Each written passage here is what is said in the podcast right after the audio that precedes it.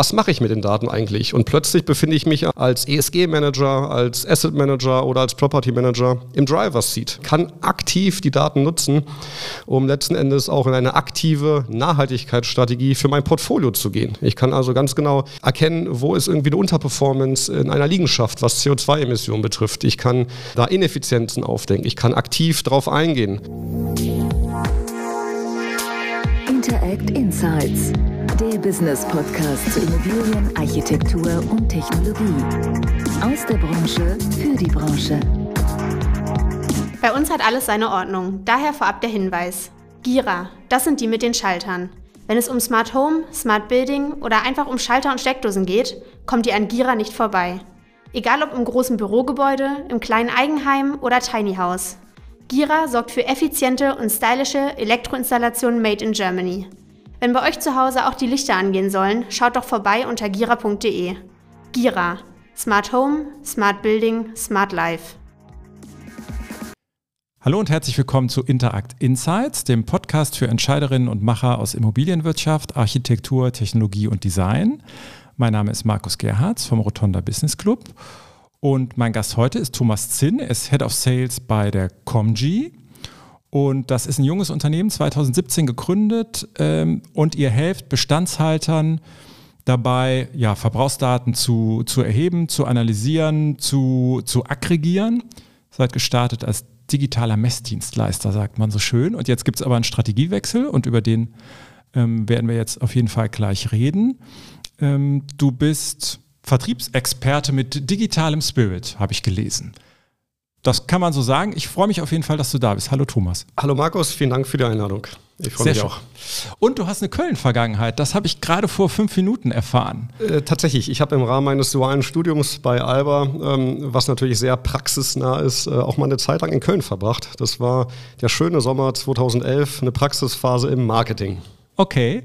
Und ähm, aus der Erinnerung raus, äh, was war toll an Köln und was war nicht so toll an Köln? Ähm, das Wetter in dem Jahr war nicht so gut. Das habe ich in Erinnerung, da können die Kölner ja nichts weil ich häufig einen Regenschirm äh, nutzen musste.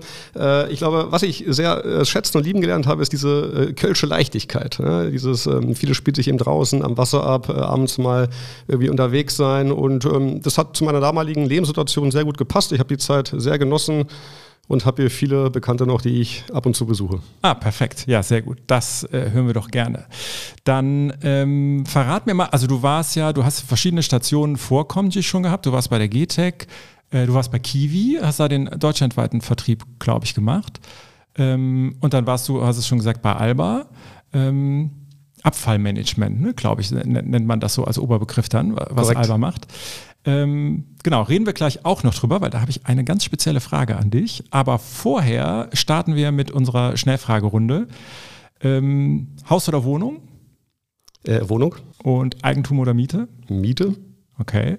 Äh, bist du Hobbyhandwerker oder eher zwei linke Hände? Da meine Frau vermutlich den Podcast irgendwann auch hören wird, antworte ich jetzt äh, strategisch ähm, eher zwei linke Hände. Okay, ja, wahrheitsgemäß antworten ist immer ganz gut, schon. auch bei uns, ja, sehr gut.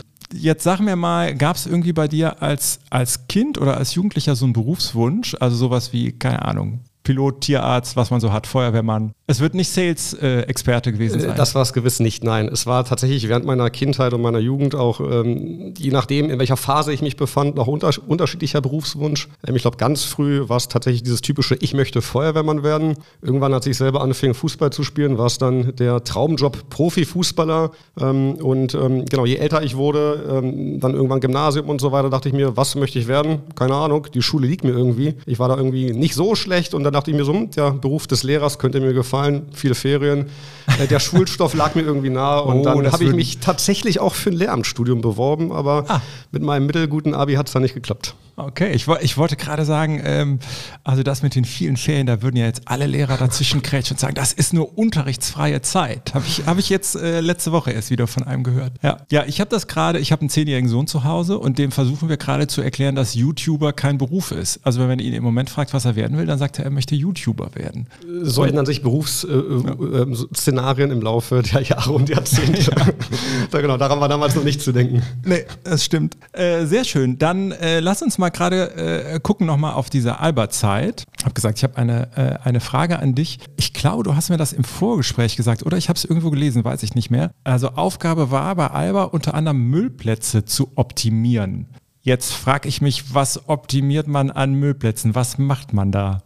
Genau, also eine sehr gute Frage. Ähm, der Bereich, in dem ich unterwegs war, wie du vorhin schon gesagt hast, Abfallmanagement ist ein Teil der Alba-Gruppe. Die Alba-Gruppe ist ein großer Müllentsorger, äh, Recyclingunternehmen und ich war damals in einem Consulting-Unternehmen für das Thema Beratung und Müllplatzoptimierung. Bedeutet, wir sind auf Kunden aus der Immobilienwirtschaft zugegangen und haben sozusagen ja, Versprechungen gemacht, wir können dir eine Einsparung garantieren. Ähm, um es mal ganz plakativ auszudrücken, so eine Restmülltonne kostet Pi mal Daumen, Zahl ohne Wert, äh, im Jahr 1000 Euro dafür, dass sie jede Woche abgeholt wird. Alles andere, ob es gelb ist oder eine blaue Papiertonne oder Glas, ist je Kommune unterschiedlich, kostenfrei, kostengünstig. Und wir haben sozusagen durch eine Optimierung des Müllplatzes das Volumen umgeschichtet. Wir haben Restmülltonnen über eine Vollmacht des äh, Eigentümers ähm, bei, bei dem jeweiligen Städten städtischen Sorge abbestellt, haben dafür, das ist ja die große Expertise auch von Alba, kostenfreie oder kostengünstige Wertstoff- und Recyclingbehälter aufgestellt. Und diese Umschichtung des Volumens auch aktiv nachsortiert mit gewerblichen Mitarbeitern. Das ah. heißt, also man kann sich das so vorstellen, äh, ein sogenannter Müllwerker schwingt sich aufs Fahrrad, fährt in seinem Kiez Müll vom Müllplatz zum Müllplatz, macht den Deckel auf, reißt den Sack auf und sortiert aktiv die Fehlwürfe der Mieter nach. Und ähm, diese Einsparung, die dadurch resultiert, die kann man sich mit dem Eigentümer teilen und wir haben sozusagen einen Teil davon verwendet, um unsere gewerblichen Mitarbeiter zu finanzieren. Und das war, ähm, als ich da in dem Bereich unterwegs war, Anfang der, der, der 10er Jahre, äh, Millionengeschäft. Also bundesweit okay, äh, tatsächlich mit dem Thema Müllplatzoptimierung. Ja.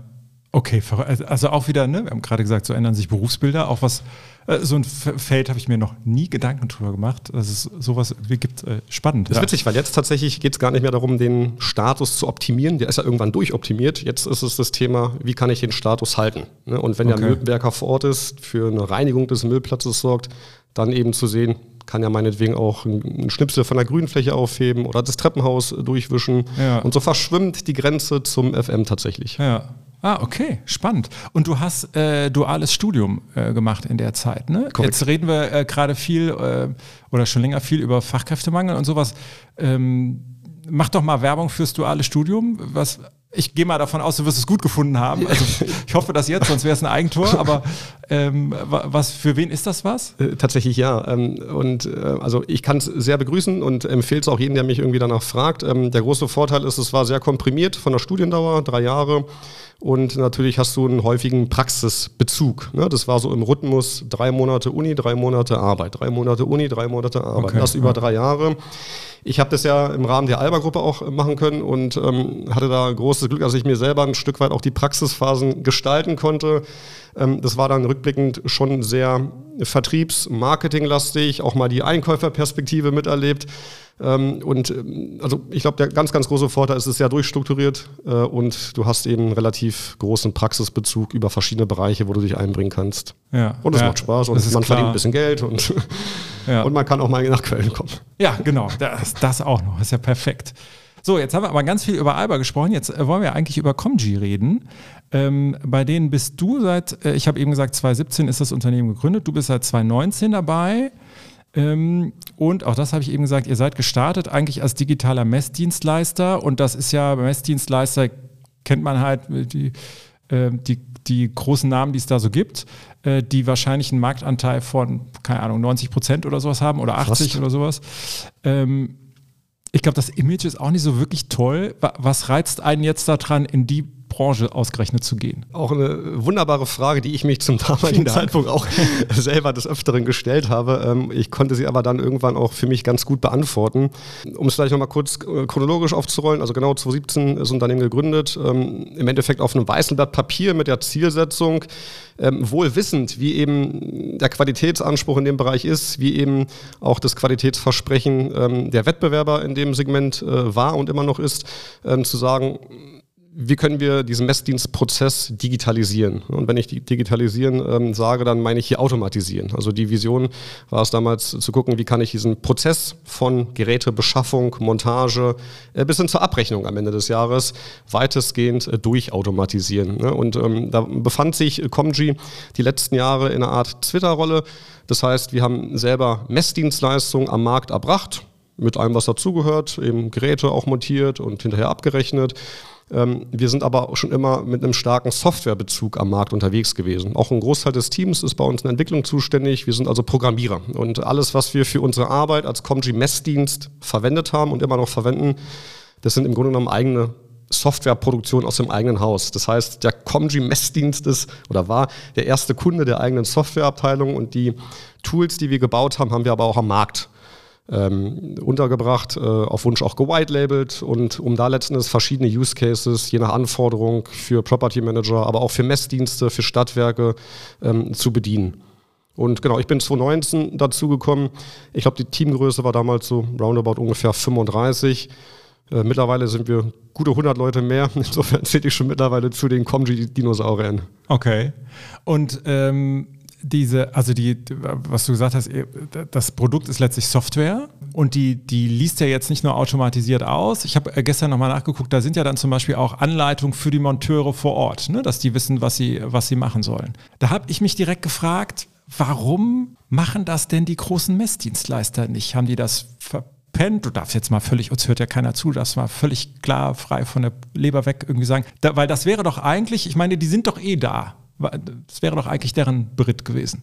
Total. Also ich glaube, ohne dass ich jetzt zu sehr ins ähm, Wettbewerber-Bashing abdriften möchte, vielleicht so ein bisschen aus der Comgy-Perspektive die Themen beleuchtet. Für uns war vor eigentlich von Tag 1 der Unternehmenshistorie klar, wir wollen auf fernauslesbare Zähler setzen. Wir wollen nicht diejenigen sein, die eine Armee an Mitarbeitern quer durch die Republik schickt, um Zählerstände mhm. aufzunehmen. Das ist aber das, was tatsächlich in diesem Segment Jahre, Jahrzehnte der Standard war. Ne? Also dieses, ich sag mal, proprietäre, Blackbox-artige Konstrukt, wo ein Messdienstleister Geräte, Technik verbaut, vermietet und dann auch letzten Endes mit dem Thema Abrechnung betraut ist. Das ist das, was wir letzten Endes äh, versuchen auf ein, oder versucht haben, auf ein digitales äh, Level zu heben, durch einen ganz, ganz hohen Automatisierungsgrad, durch eben diese Fernauslesbarkeit der Zähler. Ähm, das heißt, äh, nicht nur, weil wir alle faule Menschen sind von der Natur aus, sondern ähm, durchaus in der Lage, über die entsprechende Geräte Technik, über die entsprechende Funkinfrastruktur, ne, wenn wir über Gateways, über Schnittstellen sprechen.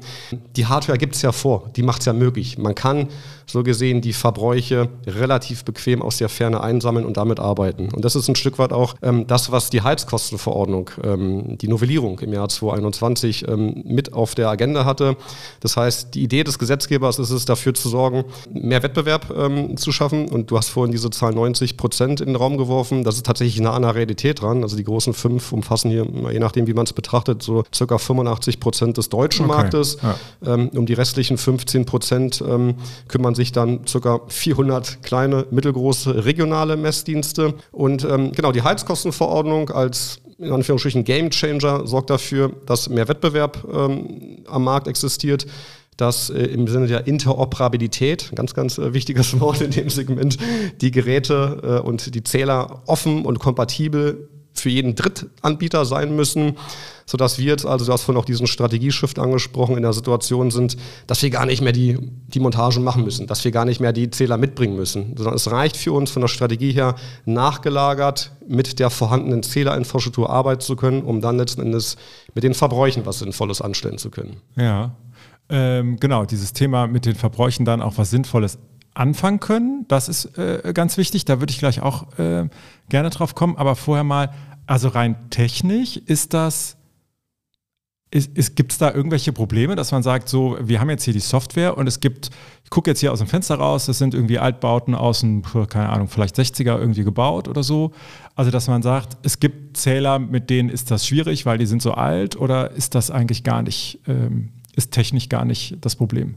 Genau, es ist ähm, vom Gesetzgeber gefordert, äh, eine Nachrüstungspflicht auf fernauslesbare Zähler bis zum Ende des Jahres 2026. Ne, das heißt also, okay. wenn ich einen Blick in die Zukunft werfe, ab dem 1. Januar 2027 habe ich flächendeckend eine Situation, wo ich Zähler in Gebäuden ähm, installiert habe, mit denen ich arbeiten kann und mit denen ich was anfangen kann. Ne? Und aktuell bewegen wir uns in dieser Übergangsphase, das heißt seit Inkrafttreten der novellierten Heizkostenverordnung 1. Dezember 2021 gilt eben diese Verpflichtung nur noch fernaussichtbare Zähler installieren zu dürfen, wenn ich beispielsweise Neubau anfasse, wenn ich aber auch in den tonusmäßigen äh, Regeltausch nach einer bestimmten Eichfrist ähm, äh, da bin. Und äh, so sind wir jetzt gerade in dieser Übergangsphase. Es ist noch nicht überall möglich. Das heißt, hier und da muss ich mitunter schon noch irgendwie Hardware austauschen, um mit den Informationen was äh, anfangen zu können.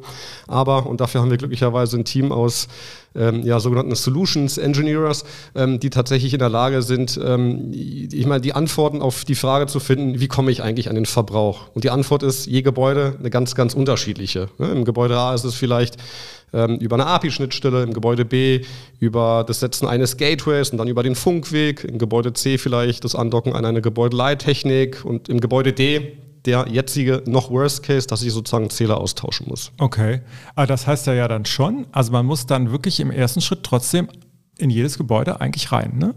Da, da komme ich ja nicht drum rum. Und ähm, was, sind, was sind so Hindernisse, auf die ihr da noch trefft, die, die es aus dem Weg zu räumen geht? Also prinzipiell Hindernis Zeit, logischerweise, okay. weil das eben noch nicht überall ähm, der Standard ist, sondern erst ab dem Jahr 2027.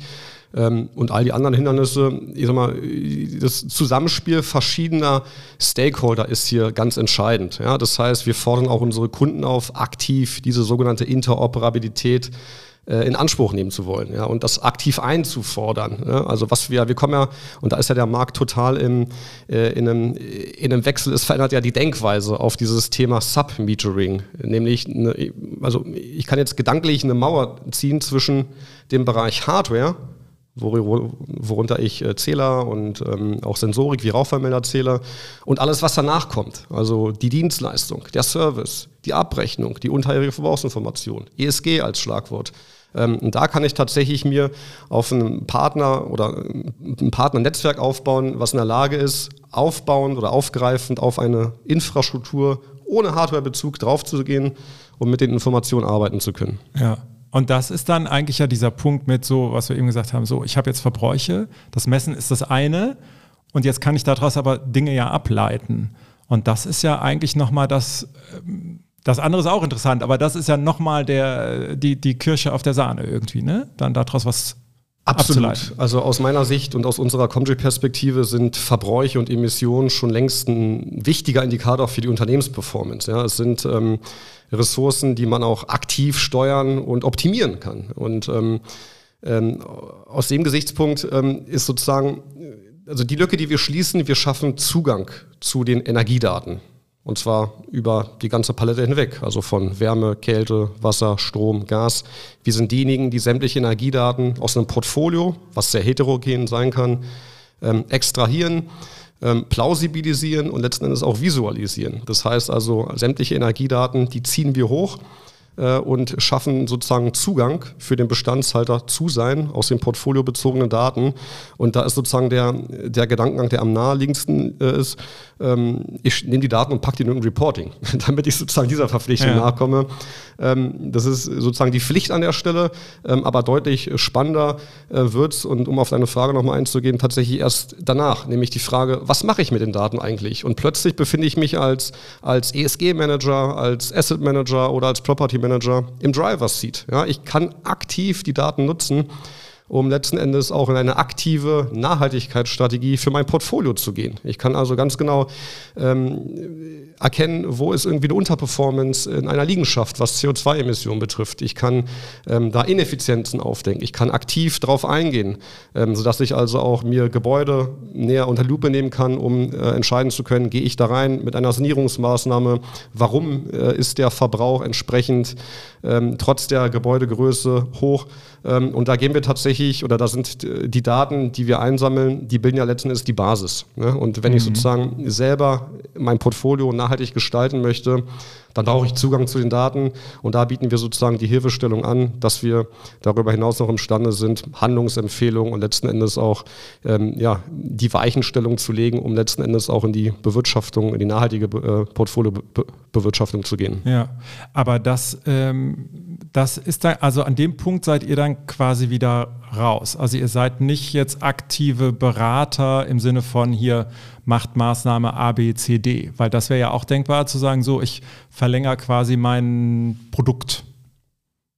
Also primär sind wir diejenigen, die das Aggregieren der Daten übernehmen. Wenn wir die Daten aber haben, und das ist tatsächlich auf einem Portfolio, wie ich vorhin schon sagte, über verschiedene Verbrauchsmedien hinweg gebündelt, ähm, kann ich tatsächlich da verschiedene Ableitungen treffen. Ja, und es ist dann nur noch die Frage der Zeit, bis ich dann sozusagen anhand der Daten äh, strategische auch kaufmännische Grundlagen für eine Entscheidung äh, treffen kann. Und äh, genau in dem Bereich ähm, ist, glaube ich, relativ viel Musik drin, ähm, weil letzten Endes äh, ohne Moos nichts los, sagt man, ohne Daten kann man auch nichts machen. Hm, ja, ja, und wenn man an, äh, wenn man jetzt denkt, so, das eine ist Neubau, wo, wo Gebäude äh, optimierter sind als das, was an Bestand äh, in der Weltgeschichte irgendwie rumsteht, aber das ist halt der große Part, dann kann man sich ja vorstellen, wie viel Optimierungspotenzial da ist. Ich meine, das hört man auf jeder Immobilienveranstaltung, auf die man geht. Ne? Bestand ist eigentlich das, über das wir reden müssen. Wie, wie ist denn das Thema ähm, der, der Arbeit mit den Daten, die ihr da erhebt.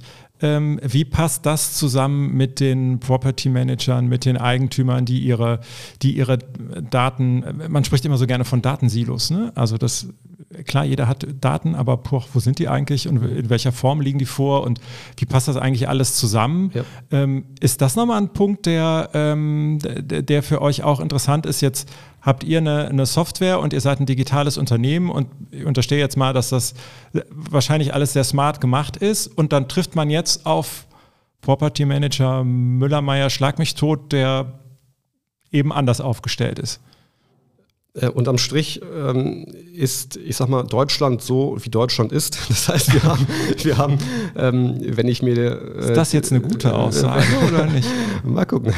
Wenn ich mir sozusagen die, ähm, die Themenblöcke im Metering-Kosmos ansehe, eine, äh, ich sag mal, für, für verschiedene Bereiche eine unterschiedliche Regulatorik. Ja, wir haben, wenn ich mich mit ähm, Wärme- und Wasserverbräuchen beschäftigen möchte, ähm, als Spielregeln die Heizkostenverordnung, wo sich typischerweise die Messdienstleister darum bemühen. Und wir haben auf der anderen Seite das Messstellenbetriebsgesetz, wo schwerpunktmäßig der Umgang mit Strom und Gas äh, geregelt ist. Das heißt, ähm, und auch je nach Portfoliogröße, ne, wenn ich mich in einen Property Manager hineinversetze, der möglicherweise auch ein überregionales Portfolio äh, betreut, ähm, habe ich historisch bedingt, was auch äh, nicht selten ist, äh, nicht nur ein Messdienstleister auf der einen Seite, sondern vielleicht fünf oder zehn oder zwanzig mhm. oder dreißig. Und auf der anderen Seite ähm, verschiedene Stadtwerke, um mit dem Thema Strom umzugehen. Und ähm, wenn ich mich da jetzt in die Situation versetze, mit jedem Einzelnen sprechen zu müssen, um Zugang zu den Daten zu bekommen, ähm, die Realität sieht so aus, dass ich tatsächlich, weiß ich, einmal im Jahr von einem Versorger eine Rechnung bekomme. Oder wir kommen ja aus der Submetering-Ecke ähm, aus einer Richtung, äh, wo einmal im Jahr noch irgendwie eine Armee an Mitarbeitern durch die Objekte marschiert ist, um, um letztendlich die äh, Verbräuche aufzunehmen. Ähm, das heißt, da kommen wir ins Spiel und äh, bündeln und aggregieren das. Und ähm, das ist, glaube ich, auch ganz sinnvoll, auch in der Richtung des Property Managers dafür Sorge zu tragen, dass ich nicht verschiedene Stakeholder gleichermaßen bespielen muss, sondern, und wenn es dann darum geht, mit den Daten auch Schnittstellen aufzubauen zu ERP-Systemen, zu Mieter-Apps, zu ESG-Tools, ähm, dann tatsächlich auch nur einmalig diese, äh, die, diesen Anführungsstrichen Aufwand habe, ähm, das machen zu müssen. Ähm, das heißt also für den Property Manager, der durchaus in der jetzigen Situation auch mit einem manuellen Aufwand versehen ist, wenn ich mir allein so einen Reporting-Aufwand ähm, vor Augen halte. Ne? Also ich kriege häufig irgendwie aus Gesprächs- oder von Gesprächspartnern die Infos, dass dass irgendwelche Hausmeister äh, Zählerstände abfotografieren, äh, die Zählerstände per E-Mail an den Property Manager schicken. Der Property Manager ähm, im besten Fall natürlich nicht nur ein Auftraggeber, sondern mehrere Auftraggeber verschiedene Reporting-Tools befüttern muss und dann äh, regelmäßig, halbjährlich, quartalsweise, monatlich, jährlich, egal sozusagen wie der Anforderungsfall ist, auf jeden Fall regelmäßig ähm, die Daten irgendwo eintippern in irgendwelche Excel-Tafeln. Und ähm, diesen Aufwand kann man logischerweise auch verbessern und minimieren, indem man tatsächlich über eine Automatisierung der, des Datenflusses aus dem Gebäude hin in irgendwelche Tools redet. Ja. Ich äh, wohne selber zur Miete und bei uns macht der Hausmeister das mit äh, Kugelschreiber auf ein kleines Zettelchen, was dann im Briefkasten landet. So, ja. Das ist übrigens ein Neubau aus dem Jahre 2015, glaube ich. Nur um das mal anzumerken. Das ist genau der, der Klassiker. Ich sage jetzt nicht, wer der Vermieter ist. ähm, das Thema Motivation finde ich nochmal äh, interessant, weil das ist ja oft, wenn man sagt, so jetzt äh, kann man das optimieren, diesen ganzen Prozess, so wie du den beschrieben hast.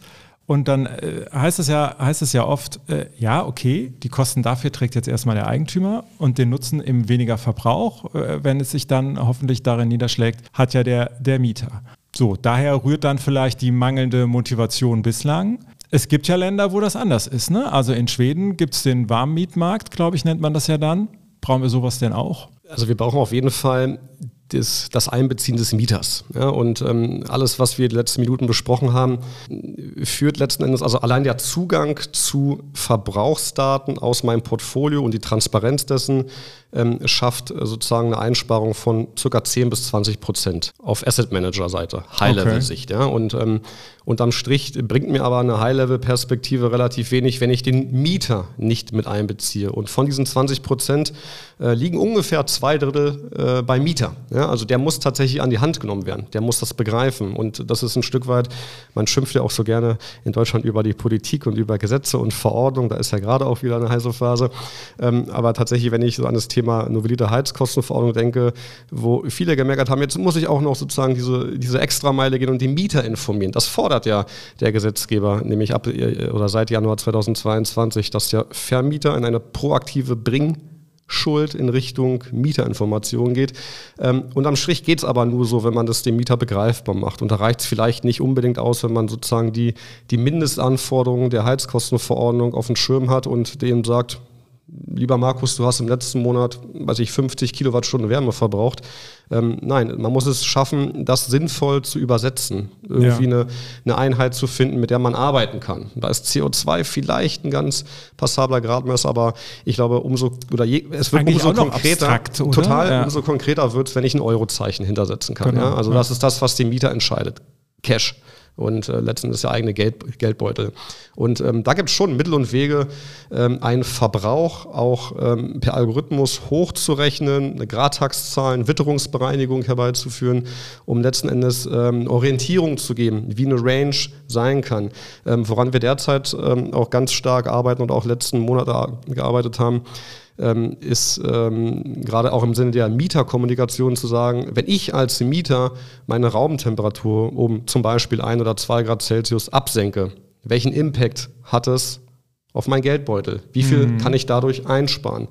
Ähm, und äh, wenn uns das gelingt, als, als ähm, Property Manager gemeinsam mit Dienstleistern, die im Verbrauchskontext ähm, umherschwimmen, ähm, da sinnvoll eine Handlungshilfe, eine Transparenz zu geben und die Mieter tatsächlich mit einzubeziehen, dann können wir hier, glaube ich, in Deutschland ähm, ordentlichen Beitrag zur Klimaneutralität leisten. Ja.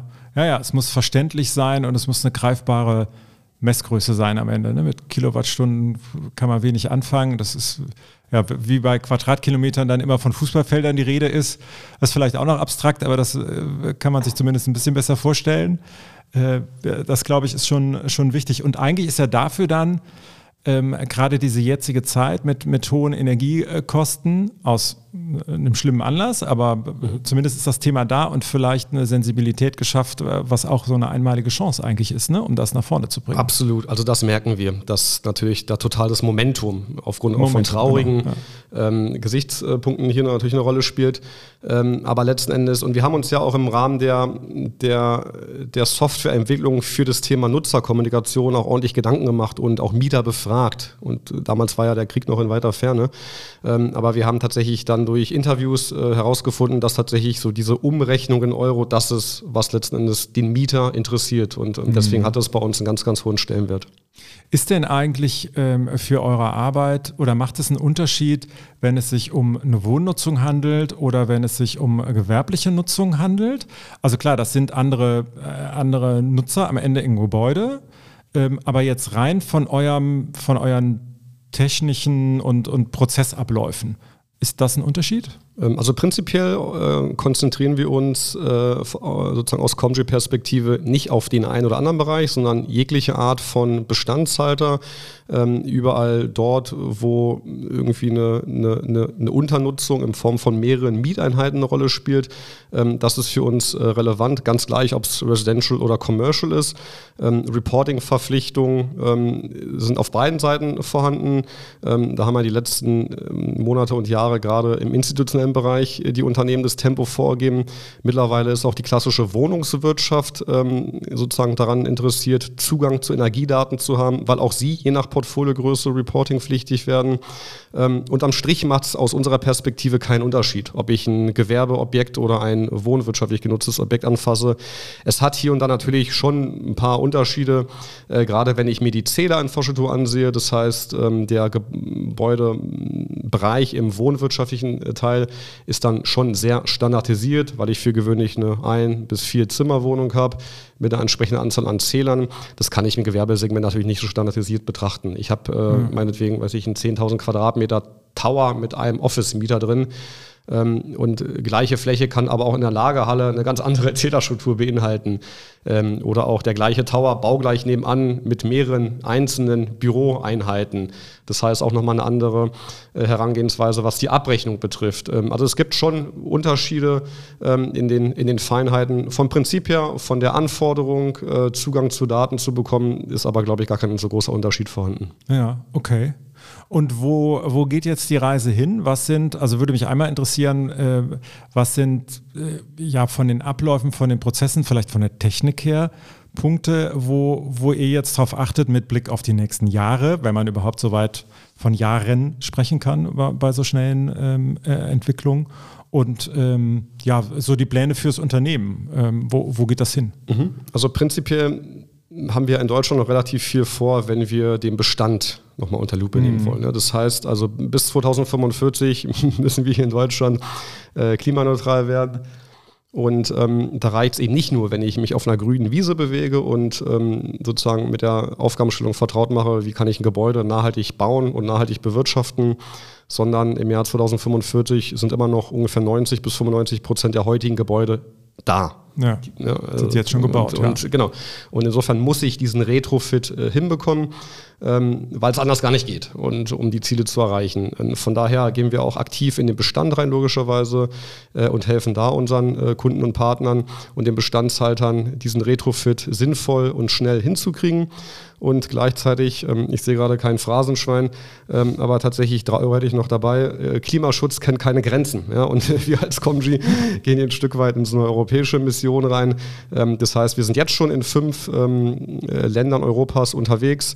Ähm, ist auch kein Geheimnis, dass bei uns die Swiss Life auch mit investiert ist äh, und wir da in einem Rollout stecken, gerade bis zum Ende des nächsten Jahres, so roundabout 1000 Gebäude, die wir mit dem Comgy OS ausstatten und als Datenaggregator fungieren. Ähm, und wir haben historisch bedingt auch schon Erfahrungen in anderen Märkten. Ähm, das heißt, wir rollen da jetzt ein bisschen Europa oder versuchen Europa ähm, aufzurollen und da tatsächlich mehr als nur Staub aufzuwirbeln. Wir setzen auf Country Manager, wir erweitern das Team und gehen da tatsächlich auch in Märkte rein, die für uns in der jetzigen Phase sinnvoll erscheinen. Wie, wie kompliziert ist das? Weil andere, also in Deutschland sagt man ja oft schon, äh, bundeslandmäßig ist ja oft schon ein Riesenunterschied. Äh, wenn, man, wenn ich mir jetzt vorstelle, jetzt geht man ins Ausland, du hast Swiss Life angesprochen, keine Ahnung, wie es in der Schweiz so geregelt ist, das ähm, stelle ich mir relativ kompliziert vor. Ähm, also tatsächlich gibt es ja in Deutschland aufgrund des äh, föderalistischen Prinzips schon die ein oder anderen so, Themen. Das, wenn man es hier schafft, schafft man es überall, ja? Äh, tatsächlich, also äh, genau, äh, if you can make it here, you can make it anywhere, so nach dem Motto. Ja. Ähm, es ist de facto so, dass ähm, also aus meiner Erfahrung kein Land in Europa so dermaßen durchreguliert ist wie Deutschland. Ja? Und ähm, und, äh, und tatsächlich können wir mit äh, Stolz behaupten, dass wir, also wer, ne, wenn wir es hier in Deutschland irgendwie schon schaffen, dann ist alles andere ähm, sozusagen nicht auf die gleiche Schulter aber auch irgendwie machbar. Nichtsdestotrotz ist natürlich jedes Land nochmal sehr individuell zu betrachten. Und wir haben hier vor gut ein, eineinhalb Jahren eine extra Abteilung für ins Leben gerufen, die sich nur mit dem Thema Internationalisierung beschäftigt. Das heißt, ähm, die Märkte analysiert, die ähm, Opportunities ähm, sucht und analysiert und da letzten Endes mit einer ähm, ja, Entscheidung äh, strategisch rangeht, wo macht es, wie gesagt, zum jetzigen Zeitpunkt Sinn, international unterwegs zu sein. Okay, dann bin ich gespannt, wo, wo die Reise hingeht, in, in welches Land. Und ich wünsche euch auf jeden Fall viel Erfolg. Vielen Dank für deine Zeit. Schön, dass du wieder in Köln warst. Danke für die Einladung, hat mir Spaß gemacht. Ja, das soll es gewesen sein für heute. Vielen Dank fürs Zuhören bei Ihnen da draußen. Und für alle, die noch mehr zu unserer Interact-Community für Entscheiderinnen und Macher aus Architektur und Immobilienwirtschaft erfahren möchten, die surfen jetzt am besten gleich auf www.interact.network. Da können Sie sich zum Beispiel alle Podcast-Folgen nochmal anhören. Ähm, Sie können sich über unsere Veranstaltungen informieren und natürlich auch über den Rotonda Business Club. Vielen Dank fürs Zuhören, bleiben Sie gesund und hören Sie nächsten Freitag wieder rein. Ihr Markus Gerhards. Interact Insights, der Business Podcast zu Immobilien, Architektur und Technologie. Aus der Branche für die Branche.